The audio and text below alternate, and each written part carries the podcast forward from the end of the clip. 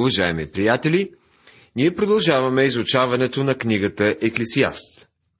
В миналото предаване започнахме глава 9, която отново ни представи песимистичния възглед на човека, който е без упование в Бога. Продължаваме от стих 7. Чуйте го. Иди, яш хляба си с радост и пий виното си с весело сърце, защото Бог вече има благоволение в делата ти. Хората, които държат на доброто си име, мислят, че смъртта поставя край на всичко и търсят радост в щастливи мигове. Пий виното с весело сърце. Ужасно скучен начин на живот. Дрехите ти нека бъдат винаги бели и миро да не липсва от главата ти. Радвай се на живота с жената, която си възлюбил, през всичките дни на суетния си живот, които ти са дадени под слънцето, през всичките дни на твоята суета. Защото това ти е делът в живота и в труда ти, в който се трудиш под слънцето. Книгата Еклисиаст, глава 9, 8 и 9 стихове. Соломон казва, обличаш се добре и поддържаш на ниво своя външен вид. Соломон не съветва и да се радваме на брака си. Има много нехристиянски двойки, които се радват на съвместния си живот. И те имат своите проблеми и черни дни, но отношението им е хайде да направим най-доброто в взаимоотношенията си. И сега ето един стих, на, кой, който, на който се базира теорията за това, че човешката душа спи след смъртта. Всичко, що намери ръката ти да направи според силата ти, направи го, защото няма ни работа, ни замисъл, ни знание, ни мъдрост в гроба, дето отиваш. Еклесиаст 9 глава 10 стих. Определено е вярно, че в гроба човешката ръка не може вече да върти чука. Мозъка не може повече да учи или да изпълнява умствени дейности. Соломон говори тук само за тялото. Всичко, що намери ръката ти да прави според силата ти, направи го. Той говори за ръката, не за душата. Ръката ще е тази, която ще положат в гроба. Но ако ти си Божие дете, ще отидеш в Божието присъствие. Ако не си, ще отидеш в мястото за мъртви, докато тялото ти бъде възкресено и бъдеш съден пред големият бял престол. Този живот обаче не свършва със смъртта. И тази книга не проповядва, че душата спи след смъртта. Сега ще разгледаме социалната несправедливост и малцинствените групи. Обърнах се и видях под слънцето, че натичването не е на леките, нито боят на силните, нито хлябът на мъдрите, нито богатството на разумните, нито благоволението на изкусните. Но на всичките се случва според времето и случая. Глава 9, стих 11. Наблюдението на човека под слънцето кара Соломон да повярва, че живота зависи от времето и случая. Не е нищо повече от една лотария. Ако се случи да се родиш черен, ще имаш достатъчно проблеми. Ако се случи да се родиш жълт, ще имаш други проблеми. Всичко е случайност и нищо не може да направиш по въпроса. И това е много мрачно. Защото и човек не знае времето си, продължава Соломон. Както рибите, които се улавят в жестока мрежа, и както птиците, които се улавят в примка, така се улавят човешките чеда в лошо време, когато то внезапно ги върхлети. Глава 9, стих 12. Ако времето и случайността са регулаторите на живота, тогава ние сме само едни безпомощни риби, хванали се в мрежа. Това е един ужасен възглед и най-краен вид фатализъм. Човекът е като една риба, хванала се в мрежата. За такива хора няма никакво друго обяснение. Те са принудени да възприемат фаталистичната философия. Сега Соломон ни описва една малка притча. В 14 стих казва, имаше малък град и малци на мъже в него. И дойде против него велик цар, да го обсъди, и издигна против него големи могили. Чуйте и слушайте тази притча, казва Соломон. Искаш ли да отнемеш товара на потиснатия? Искаш ли да защитиш каузата на мълцинствата и потъпканите? Дали от това се интересуваш? Мога да ти кажа, че ще се издигне един диктатор. Велик цар ще се издигне срещу хората, които оставят защитата си и прекарват цялото си време в разрешаването на социални проблеми, които не могат да разрешат. Хората са имали на разположение някъде около 6000 години и все още не са разрешили основните житейски проблеми. Колко дълго още ще трябва Бог да чака хората да ги разрешат? Велик цар, се казва в този стих, ще превземе града, когато в него бъдат възприяти определени методи. Но в него се намери сиромах и мъдър човек, и той с мъдростта си избави града. Но никой не си спомни за онзи сиромах човек.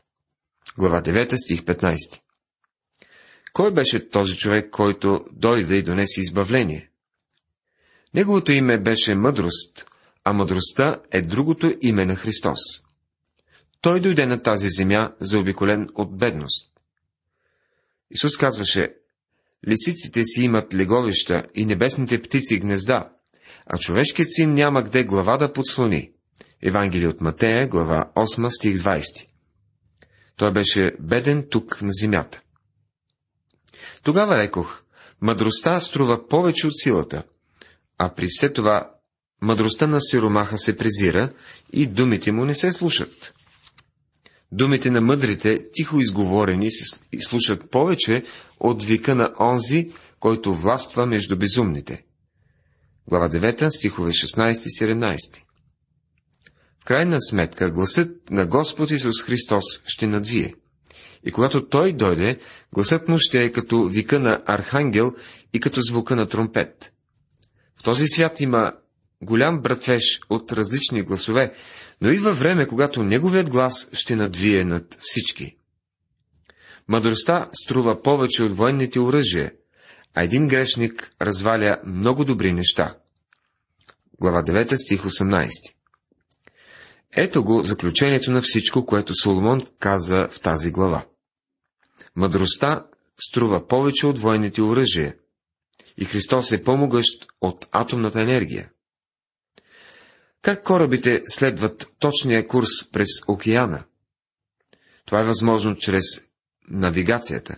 Тя се базира на принципите, оставени ни от малко известен гръцки философ, който се е занимавал с геометрия. Това е начина. Мъдростта струва повече от военни оръжия.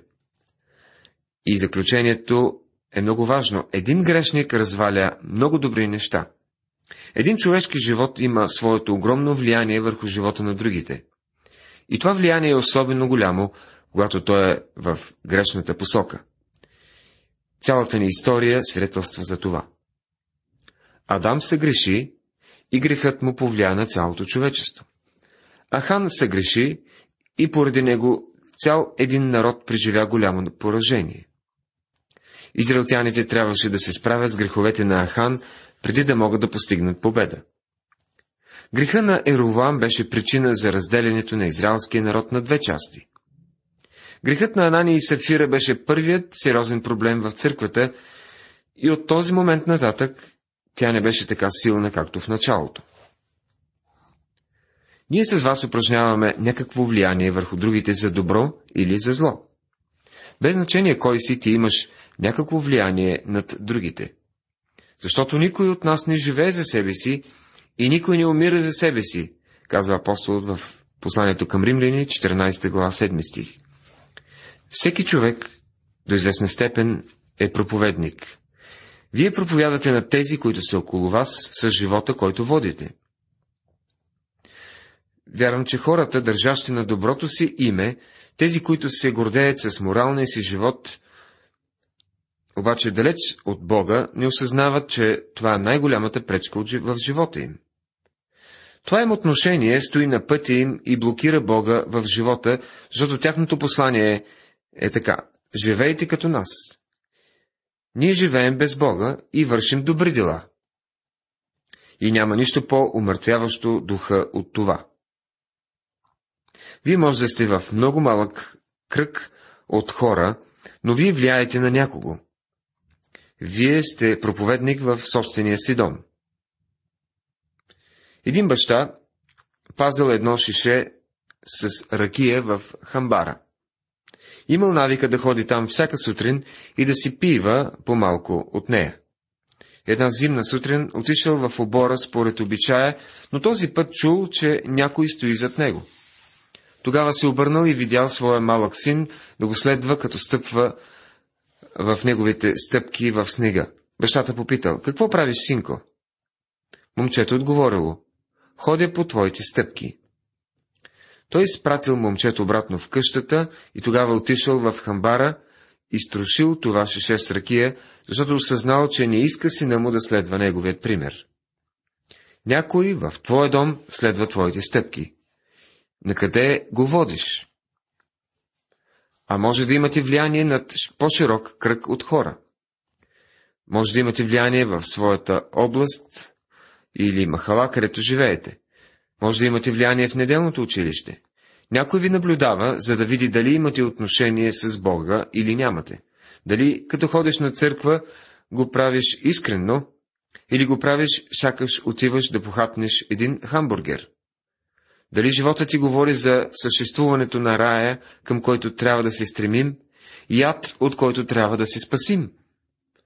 Всеки си има влияние. Сигурно си спомнете силната проповед на апостол Петър в деня на Педесятница. Андрей само стоеше отстрани и си казваше, това е брат ми. Аз го доведох до Христа.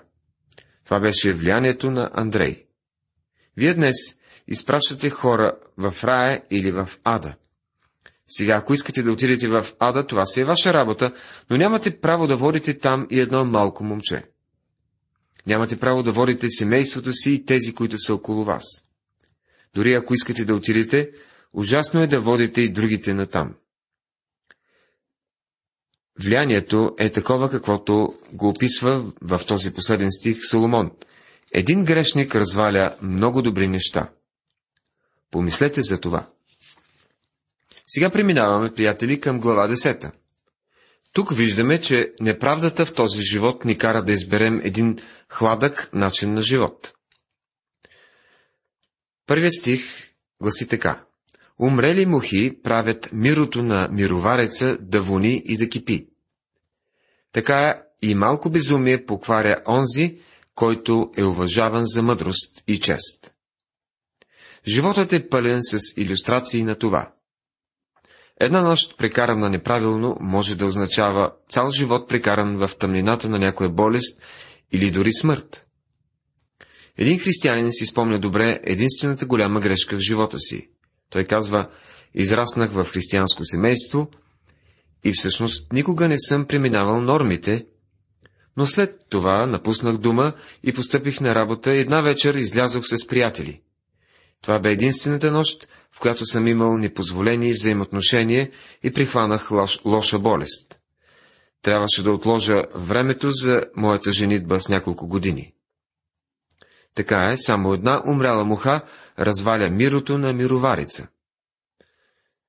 Една майка прекарва 20 и една години да учи сина си да бъде мъдър и след това може да се появи някой момиче и да направи глупак от него само за 5 минути. Каква ужасна картина! Малко падение, малко безумие, и това е достатъчно, за да унищожи един живот и да развали живота на другите около него.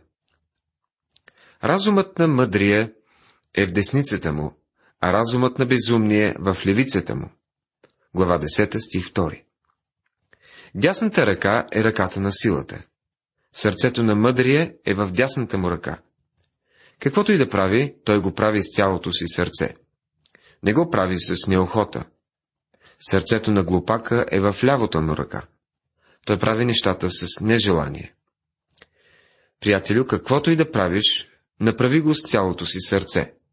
Ако ще служиш на Бога, направи го с радост и въодушевление. Не превръщай християнския живот в робия. Направи го в нещо достойно.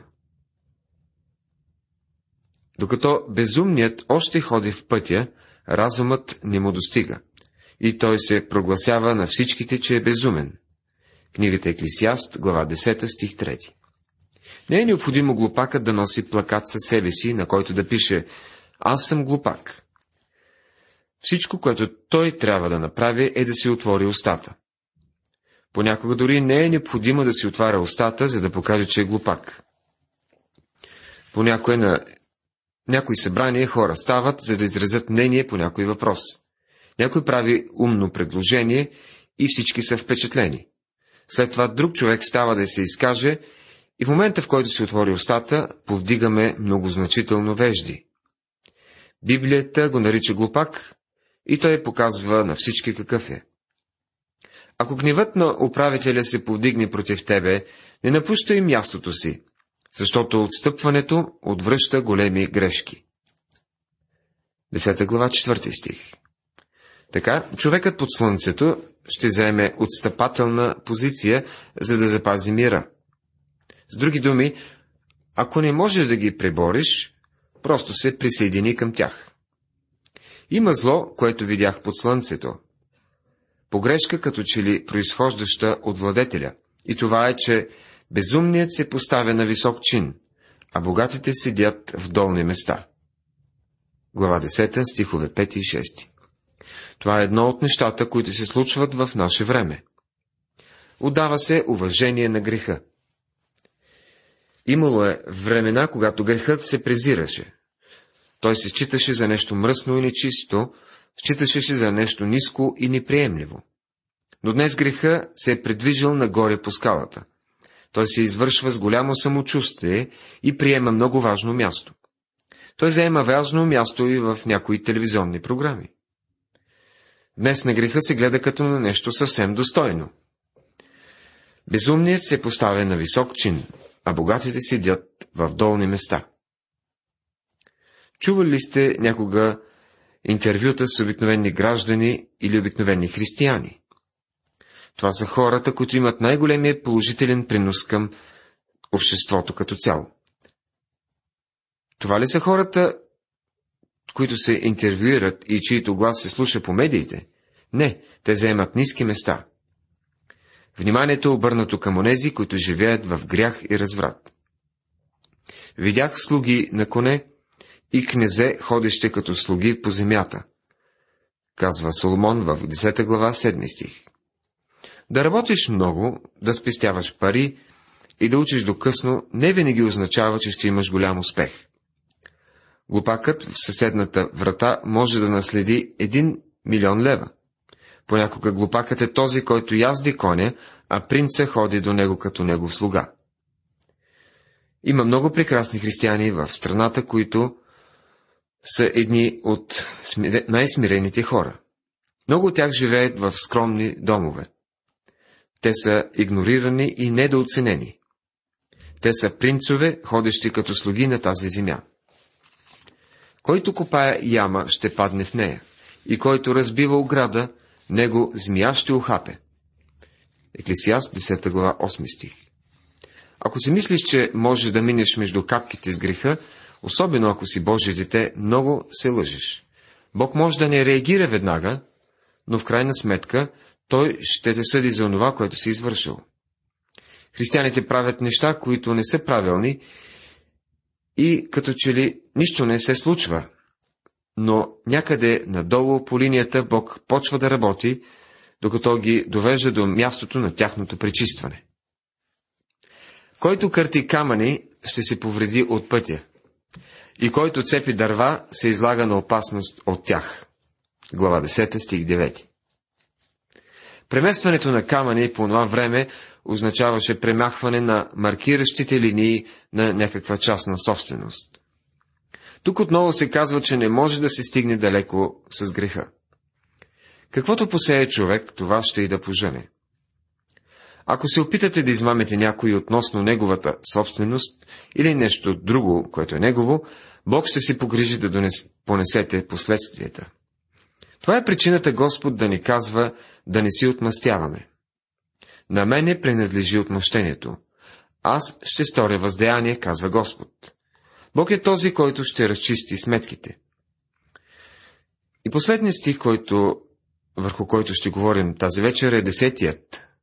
Ако се затъпи желязото и не се наточи острието му, тогава трябва да се напряга повече с силата, а мъдростта е полезна за опътване. Ако си изтепи мотиката, ние я наостряме, ако имаме ум в главата си. Тъпа мотика прави копането доста по-трудно. За нещастие много хора не са готови да наострят своите мотики. Божието Слово ни съветва да изострим своето оръжие. Наостри меча си. Не отивай неподготвен.